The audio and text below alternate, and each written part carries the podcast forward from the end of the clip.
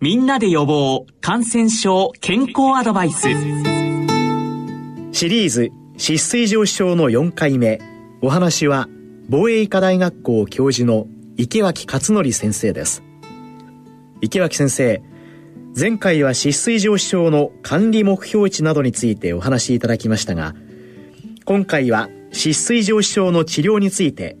ことに食生活の改善からお話しいただけますか？まあ、脂質異常症コレステロールが高いからはい薬。そうではないです。脂質異常症というのは生活習慣病の一つですからまずは生活習慣を是正する改善するというのがまず原則です。まあもちろん何もその改善する余地がないぐらいに生活習慣がいい方もいらっしゃるかもしれませんけれども大体ですねやっぱどこかにちょっとこう改善の余地がある方がほとんどです。具体的に、えー、コレステロール高かったらこうだと、えー、説明する前に一つのまあ標語というんでしょうか。生活習慣に関しての標語でですね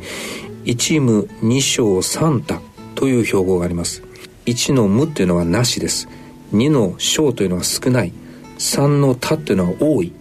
これどういうことかと言いますとまず1無というのは、えー、タバコを吸うなということです。少なくするべき2項目というのはですね毎回の食事は腹7分目8分目ぐらいちょっと少なめにということです。もう一つの少なめにっていうのはお酒です。まあほろ酔い程度にしなさい。で最後逆に多くしなさいっていうのが3項目。動く。多動ですね。しっかり運動しましょう。そして、えー、多休。ゆっくりと十分に休んでください。そして多節社会との関わりを積極的に持ってください。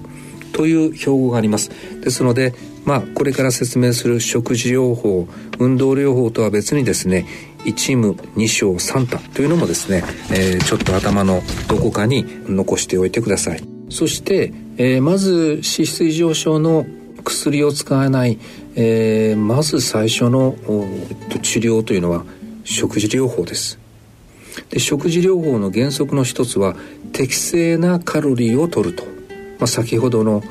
少なめにと腹八分というところですけれども大体その方の標準体重の大体それを30ぐらいかけたのが1日の摂取カロリーということになってますのでまあこれはなかなかどのくらいの摂取カロリーかっていうのは栄養士の方に入ってもらわないとわからないかもしれませんけども、まあ、その一つの目安として、まあ、腹8分というのがいいんではないでしょうか。それがまあ食事のまあ量の、えー、ことですね。食事の質というのもとても大事です、まあ、例えば脂質油ですね。油もですねいろんな油があります。動物性の脂肪あるいは植物性の脂肪ですね。あるいは魚の脂肪いろいろあります。であまり良くないのはいわゆる毛物の肉に含まれている油。これはですね飽和脂肪酸が多いんです。で飽和脂肪酸は悪玉のコレステロールを上げるということが分かっていますので牛肉豚肉、えー、食べる方は少なめにする。じゃあその分、まあ、そこにはタンパクも含まれていますのでそれはどっから取るか。魚のタンパク、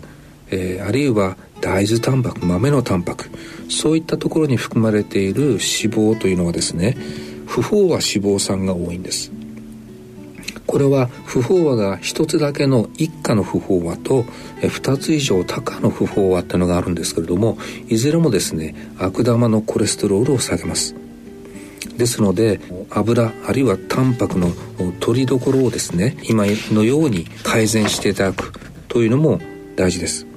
で油っていうのはあのどういうふうに染み上げるかと言いますと室温で固まった油は、えー、飽和の油です。室温でサラサラ液体の油は、えー、いわゆるその不飽和の脂肪酸ですので室温でサラサラしたものをですね、えー、多めに取るということが大事です。あともう一つまああの全く正常な方の場合はそれほどコレステロールを取る量というのはですね気にしなくていいと日本の厚労省も言い始めましたけれどもでもやはりコレステロールが高い方の場合はですねコレステロールをあまり取らないようにするということも大事です。逆に言いますとコレステロールがたくさん含んでいる食品はちょっと注意してくださいということで、えー、真っ先に私が挙げるのは卵の黄身です。あとは内臓ですね。レバーとかあもつそういったものは、あまり、えー、たくさん取らないようにするというのがあもう一つの注意点です。お話は防衛医科大学校教授の池脇勝則先生でした。